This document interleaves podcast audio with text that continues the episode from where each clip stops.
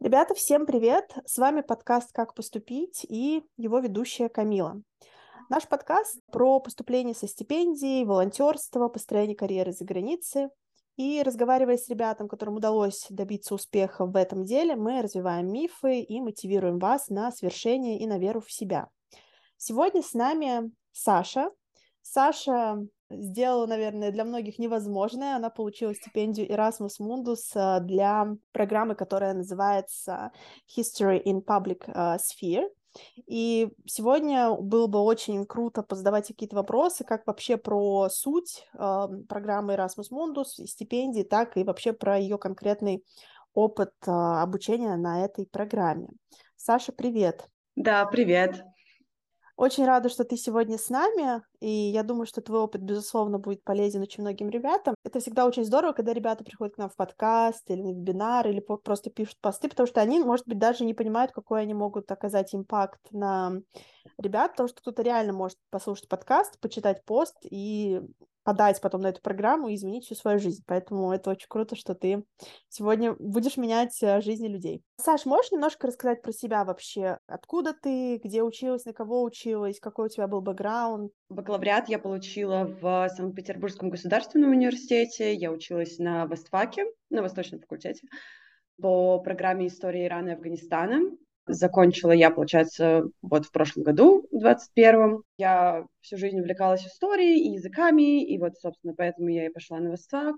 И, получается, в течение обучения я ездила на стажировку в Иран и жила в Иране, учила персидский язык, языки Афганистана, и было очень-очень много истории. На четвертом курсе я думала о том, куда мне подаваться после окончания бакалавриата, и вот как-то так получилось, что я набрела на ну, стипендию Erasmus Mundus, потому что она, наверное, одна из самых популярных в целом. Ну и, собственно, вот я решила подать, подумала, почему бы нет. И, в общем, как-то так закрутилось, что я оказалась на вот этой программе, и как раз-таки, да, ну, History in Public Sphere. Я продолжаю заниматься историей, хотя сейчас я больше занимаюсь не историей, там, Ближнего Востока, как я занималась в бакалавриате, а сейчас я больше специализируюсь на истории России и вообще вот всем, э, что связано как бы больше с э, Россией. Ой, это очень интересно. Но я, наверное, припрячу этот вопрос на, на, на, на потом. Знаешь, из серии как можно изучать историю России, типа, будучи за границей, типа, логичнее изучать да. ее в России, но мы поговорим еще про это, наверное, попозже. Скажи тогда, пожалуйста, вообще, как э, ты распланировала свой процесс поступления? То есть насколько у тебя было несколько программ, на которые ты подавал? Были ли какие-то там, знаю, приоритетные, запасные, средние? Да, это на самом деле очень забавная для меня сама история, ну, в целом моя история поступления, потому что, когда я начала задумываться об этом, это было, ну, там, конец третьего, начала четвертого курса, плюс это еще все наложилось на пандемию, и как-то в целом я вроде бы об этом думала, вроде бы нет, и Вообще изначально в сентябре четвертого курса я не собиралась подавать ни на какие международные стипендии, потому что я так на них поглядела летом, посмотрела такая, так, ну, это не для меня, я туда не поступлю, поэтому надо думать что-то более реальное. И я думала между остаться на Востфаке и продолжать магистратуру там.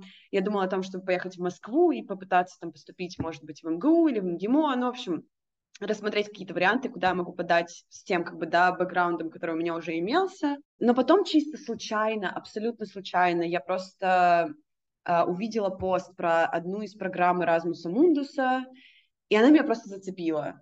И это была не та программа, кстати говоря, на которой я сейчас учусь, это была абсолютно другая программа.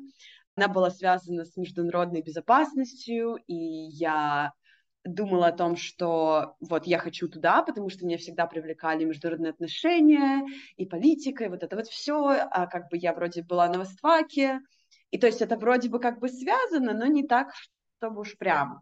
Поэтому я думала, что ну вот, ну блин, попытаюсь, подам, посмотрим.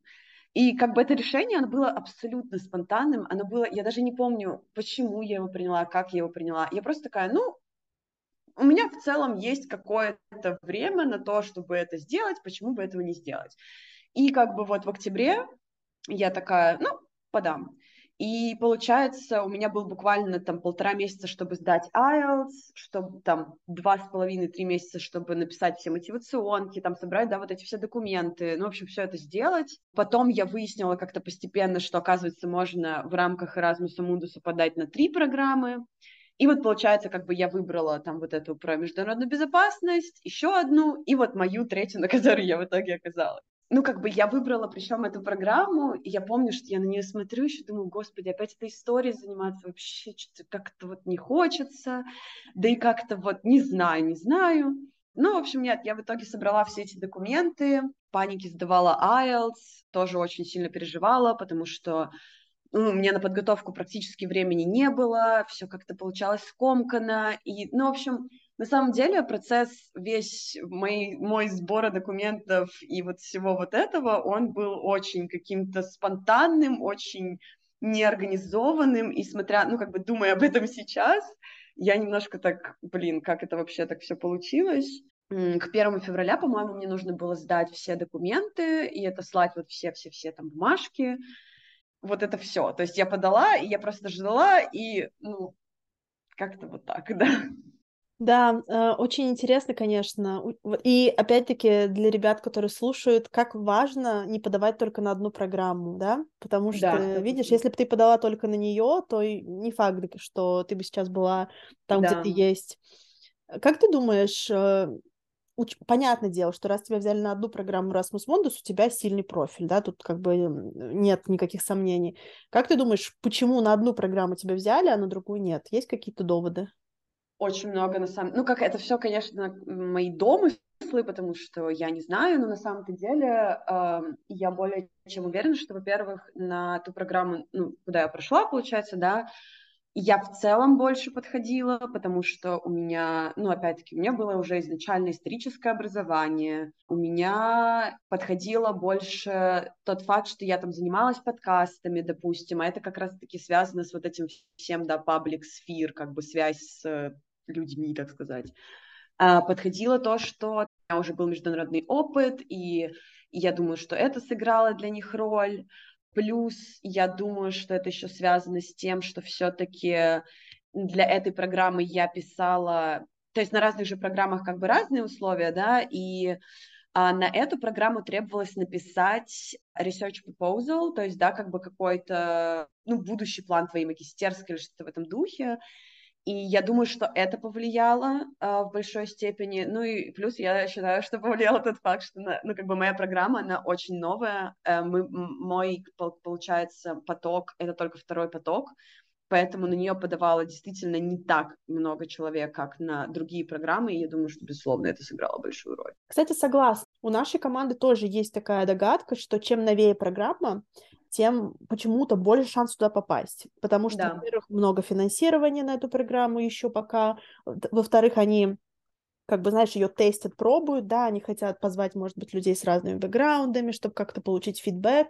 Да, я просто думаю, что это еще связано э, в том числе с тем, что не так много людей знают о вот этих новых появившихся. То есть есть же какие-то, да, вот эти программы Erasmus, которые, ну, прям на слуху, там, я не знаю, какой-нибудь Glocal или какой-нибудь там, о, да. а, ну, связанное что-то, да, с правами человека и так далее. Ну, то есть какие-то такие супер популярные программы, а есть вот такие более нишевые программы, и, ну, зачастую, может быть, люди просто даже, ну, условно там не, не слышат о них и не видят их достаточно, и как-то вот пропускают, может быть. Тогда давай немножечко перейдем к блоку про твою заявку. Ты уже немножко рассказала, что у тебя был research proposal. Вообще, какие документы ты подавала и что ты писала в мотивационном письме, на чем ты делала акценты? Так, ну сначала по списку документов получается, что мне было необходимо подать два рекомендательных письма, затем, да, получается, мотивационку, ну, мотивационка, опять-таки, везде же там разная по объему, где-то тысяча слов, где-то в 500 надо слов уложиться. На мою, например, программу вот эту было довольно-таки, прям они были очень щедрые, там, по-моему, тысячу полторы слов было. Для каких-то программ, вот, да, как я уже упомянула, на мою нужно было еще написать research proposal, на какие-то не нужно, то есть это тоже зависит от программы. Затем я подавала, по-моему, выписку со своими предметами и оценками, вот что-то в таком духе. Да, мне кажется, вот это такой вот набор документов. То есть мне кажется, что я не так-то много документов в конечном итоге собирала, честно говоря. Часто встречается еще такой документ, он называется что-то типа Residence Certificate. Да, да, это он всех, он всех пугает, он всех он, пугает. Расскажи. Он меня него. напугал просто жуть, но на самом деле все оказалось очень просто. А, причем я это тоже вычитала, по-моему, где-то, ну тоже на каких-то форумах или что-то в, в этом духе, потому что когда я увидела, что он нужен, я такая, что это такое, где я это возьму, но в итоге оказалось, что все очень просто. Вы берете ваш паспорт, идете в переводческое бюро, переводите страничку, соответственно, где написана ваша фамилия, имя, то есть первую, да, и страничку с пропиской. Все. Как бы, и потом отправляете просто, соответственно, скан паспорта и, ну вот, перевода, все вместе, и они принимают спокойно, без проблем вообще. Вот, я, по-моему, даже им писала, уточняла по этому поводу, и они мне сказали, что да, как бы, если у вас это прописано именно в паспорте, то просто переводите паспорт, просто присылайте, и проблем не будет. А, и да, вспомнила, еще один документ, это CV, соответственно, да, в котором просто ты прописываешь там, опять-таки, все свои какие-то достижения, что ты делал, чем занимался и так далее и тому подобное. Про мотивационку. Это был мой первый опыт ну, может быть, второй максимум написания мотивационных писем. Я вообще не представляла себе, как это писать.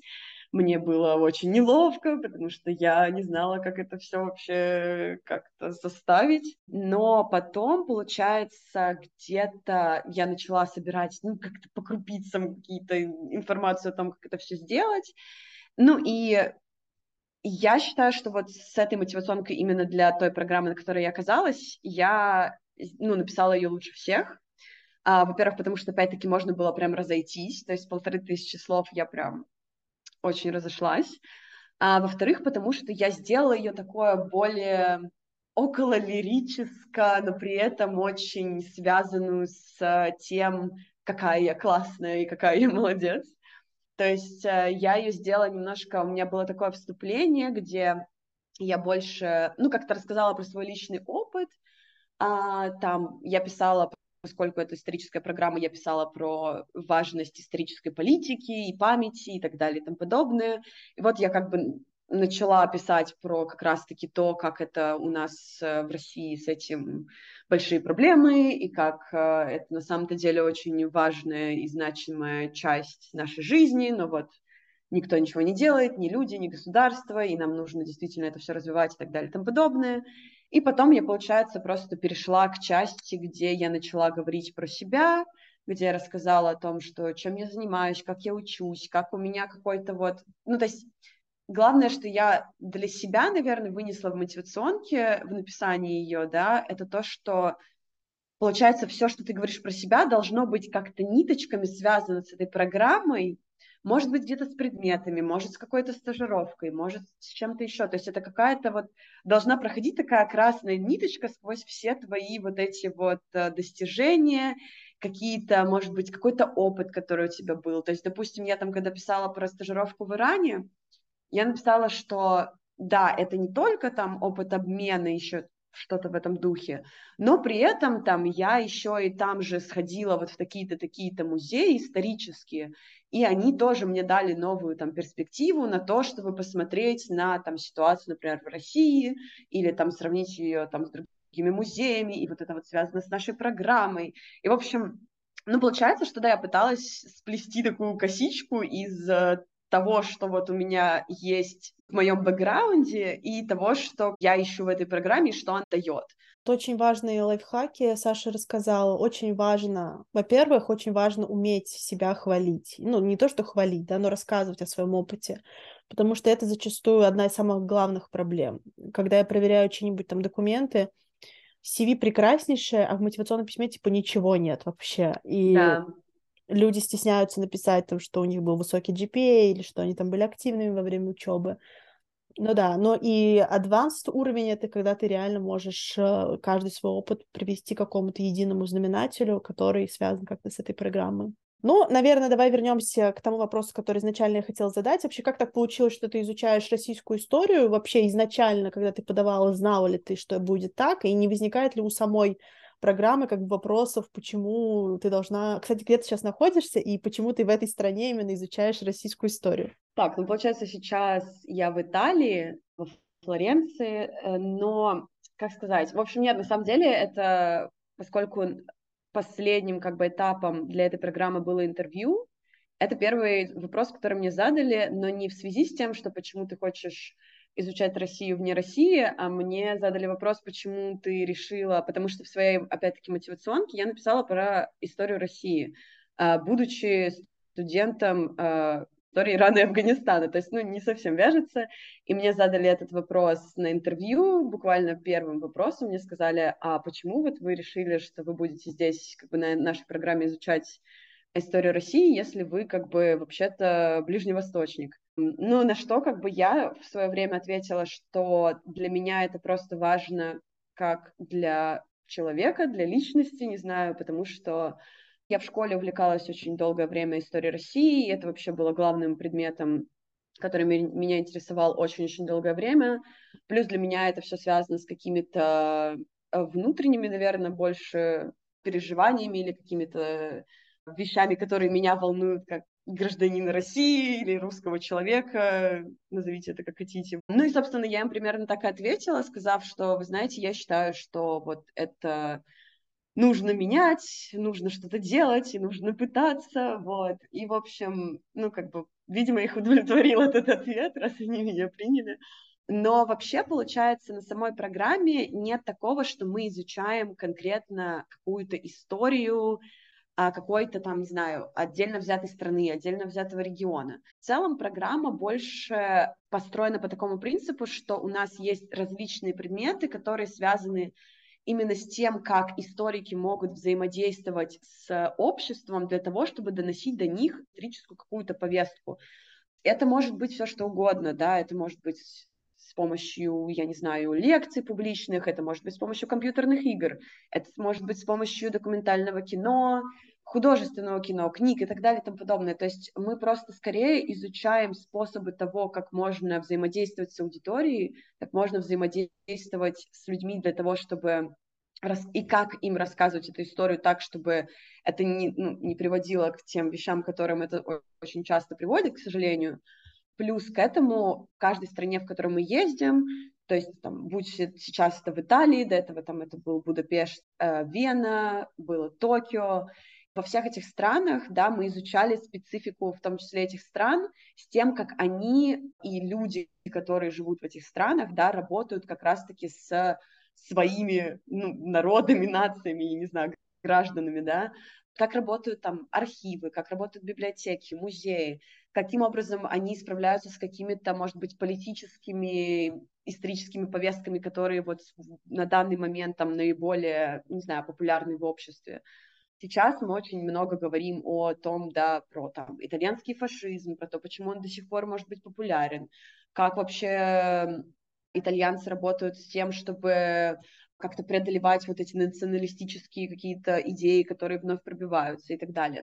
Скажи, пожалуйста, из-за того, что программы Erasmus Mundus, они обычно не очень большие, в том плане, что там не, там не 100 человек на программе, обычно и немного, был ли у тебя какой-то доступ к, к кому-то из координаторов программы, которые, может быть, тебе рассказали, почему именно тебя выбрали, или не обладаешь такой информацией?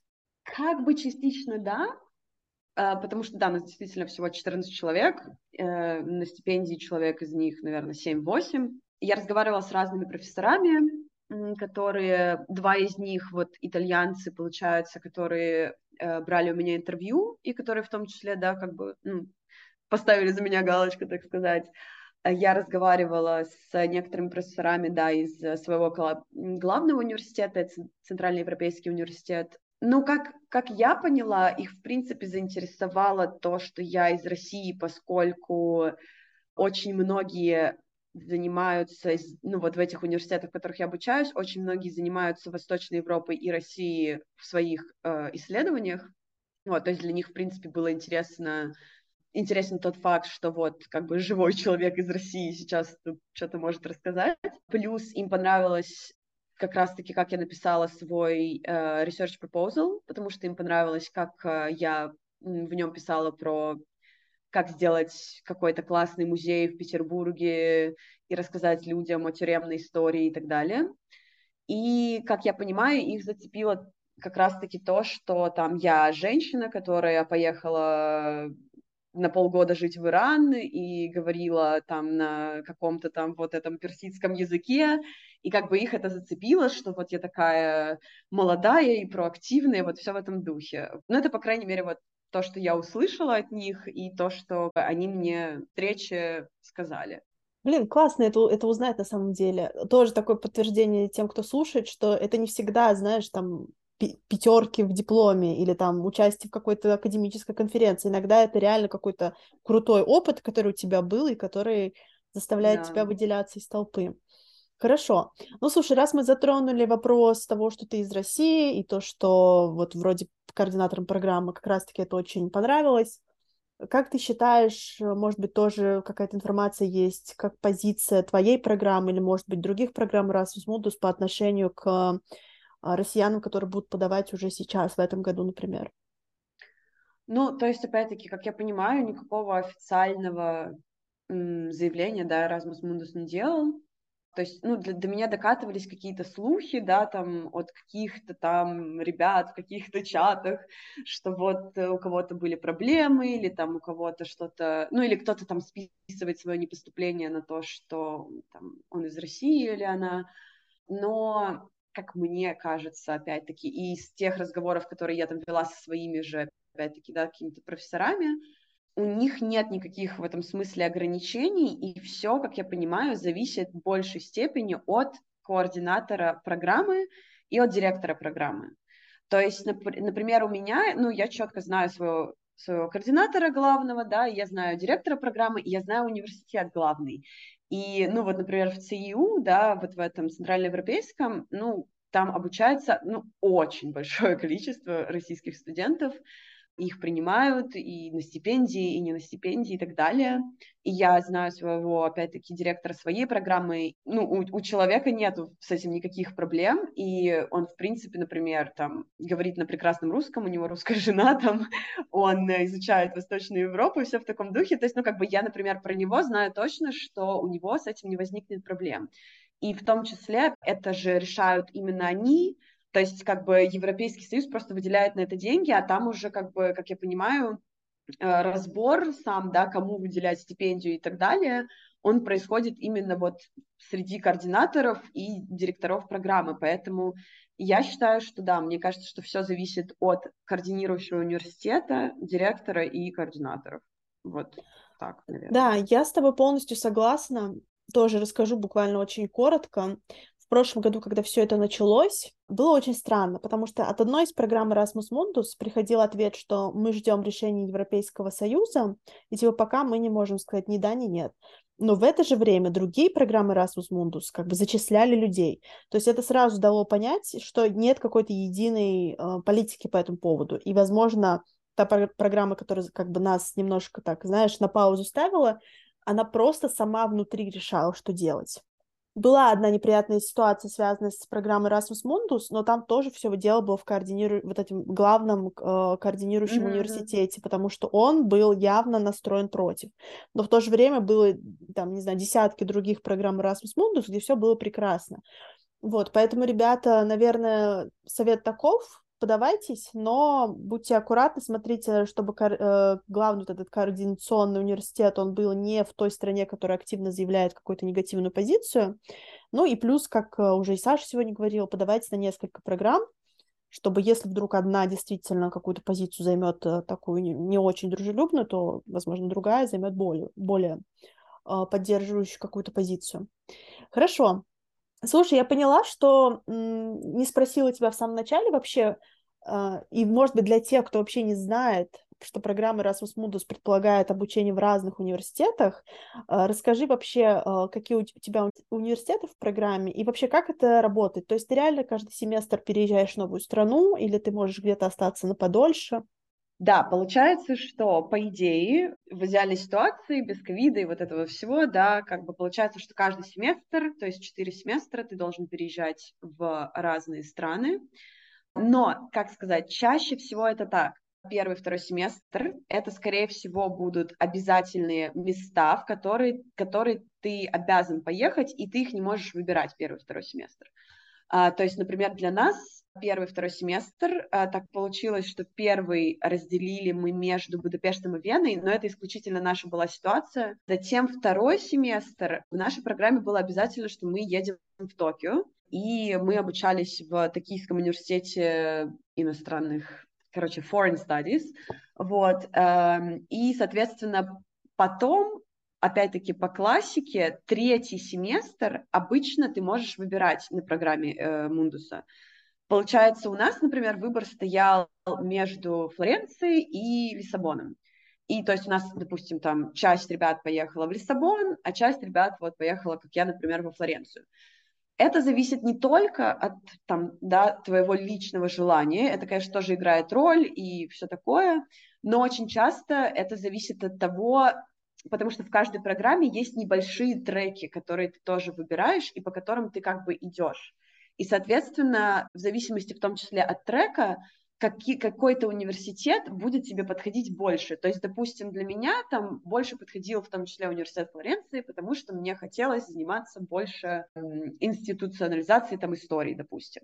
А четвертый семестр обычно дается на написание диплома, то есть чаще всего четвертый семестр люди не берут какие-то курсы, а просто посвящают все это время ну, полуотдыху, полунаписания диплома, вот, и ты можешь поехать в любую из этих стран, в которых ты уже был. Поняла тебя, очень интересно. Слушай, у меня два вопроса в связи с этим. Во-первых, удивительно, что у тебя есть также университет Токио, то есть mm-hmm. это тоже важный лайфхак для тех, кто думает, что Erasmus Mundus это только исключительно европейские страны. И в связи с этим, как тебе вообще, увидела ли ты какие-то отличия от европейского и азиатского образования?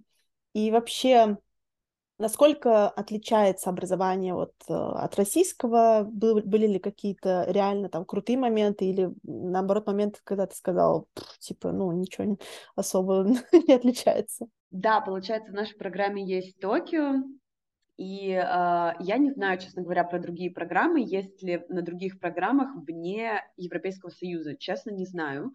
Так получилось просто, что по какой-то причине японское правительство решило проспонсировать эту программу в том числе. Мы сами как бы в догадках, почему так. Мы задавали вопрос в Токийском университете, но нам не смогли нормально ответить, потому что они сами такие, мы были в шоке, мы подали, они нам дали деньги, мы рады, вот.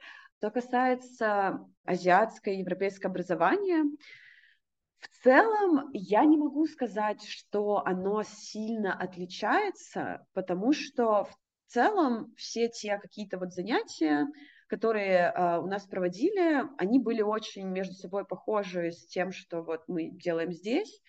И в целом э, в Токио очень много преподавателей были иностранцами сами. То есть это были там, ну, кто-то из Германии, кто-то из Великобритании, кто-то из Америки, там, ну, в общем, со всего тоже мира. И, наверное, 50% всех э, там каких-то пар, которые я брала в Токио, их вели именно преподаватели там иностранцы, а не японцы. Но, конечно же, это все равно был очень интересный опыт. Слушай, а как работать с визами? Ты получала визы, получается, студенческие в каждую страну, э, в которой училась? Ой, это вообще прекрасный вопрос. В самом начале я сделала венгерскую визу, потому что первая страна была Венгрия, куда мы поехали. И, соответственно, Венгрия на самом деле супер страна, всем рекомендую. Замечательно для поступления, мне кажется, особенно в том числе в связи со всей как бы российской ситуацией. У них, по-моему, кстати, есть вот эта классная стипендия Хунгарикум, так что вот. Соответственно, на самом деле, и они супер, они супер efficient в этом смысле, то есть они дали мне визу, я приехала, через неделю мне уже дали э, мой residence permit. То есть это было вообще, я была в восторге от этого всего, потому что, чтобы дать понять о том, как это работает в других странах, в Италии, ну, мне сказали, ну, где-нибудь в июле, то есть через год после подачи, ты, возможно, получишь, как бы, а может быть и нет. Соответственно, я получила в Венгрии этот э, residence permit, я его продлила один раз, э, и, по иде... и как бы мне его вообще дали до 31 июля 2023, то есть до конца как бы моей программы. Но потом, соответственно, где-то в феврале-марте нам нужно было уже ехать в Токио, и, соответственно, вот с этим венгерским residence permit я подавала в японском посольстве на визу в Японию. По приезде в Японию мы опять-таки обменяли это на residence permit и так далее. Потом я вернулась с венгерским residence permit сюда, сначала в Венгрию, потом я переехала в Италию, и в Италии я уже подала со своим, опять-таки, венгерским residence permit на, на получение нового здесь. Хорошо, ну давай э, закончим тогда тему с визами еще одним вопросом, э, уже про визу на поиск работы. Как это работает? Потому что для тех ребят, кто не знает, э, в большинстве стран мира есть такая штука, которая называется виза на поиск работы. Когда ты учишься в этой стране, то эта страна разрешает тебе остаться еще обычно на год, чтобы найти работу. И, соответственно, если ты находишь работу, то молодец, миссия выполнена, ты можешь остаться в стране. По программе Erasmus Mundus как это работает? Ты можешь подавать на эту, на эту визу на поиск работы в каждой стране или там в стране, где был вот этот координационный главный университет, в своем случае Венгрия или Австрия. Как это работает? Ну, поскольку ты, получается, получаешь степень в каждом из этих университетов, то, по идее, ты можешь подавать вот в любой из тех стран, где, где был университет, в котором ты обучался. То есть, допустим, у меня это будет, вот, допустим, ЦИУ, да, и будет итальянский университет, ну, потому что токийский, как бы, все-таки это не ЕС, вот.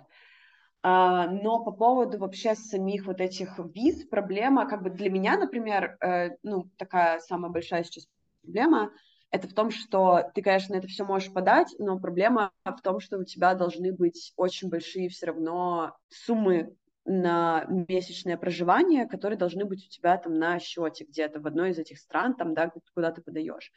И, например, в этом смысле я не уверена, если у меня получится так сделать, потому что, ну, допустим, если в Венгрии это в целом м, исполнимо, потому что там они, по-моему, требуют 500 евро в месяц, что, в принципе, довольно-таки, ну, в общем, как-то это можно, да, придумать что-то с этим сделать, а, например, в Италии они требуют там как минимум 8-9 тысяч евро на счету. Ну, что как бы для среднестатистического человека это все-таки очень большие суммы.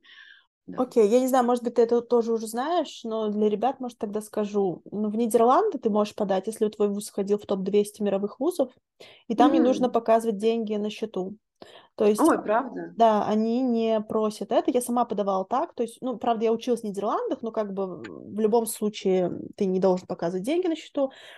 Но если ты учился вне Нидерландов, то тебе нужно как бы пройти процедуру валидации твоего диплома. Через, mm-hmm. То есть отправить там в НУФИК, они его типа проверят, проверят, входит ли он действительно там в топ-200. Вот, поэтому проверь. И причем, mm-hmm. насколько я знаю, принимают в том числе вузы, которые входят не в общий рейтинг в 200, а типа по специальности. То есть у тебя будет там Ой, история.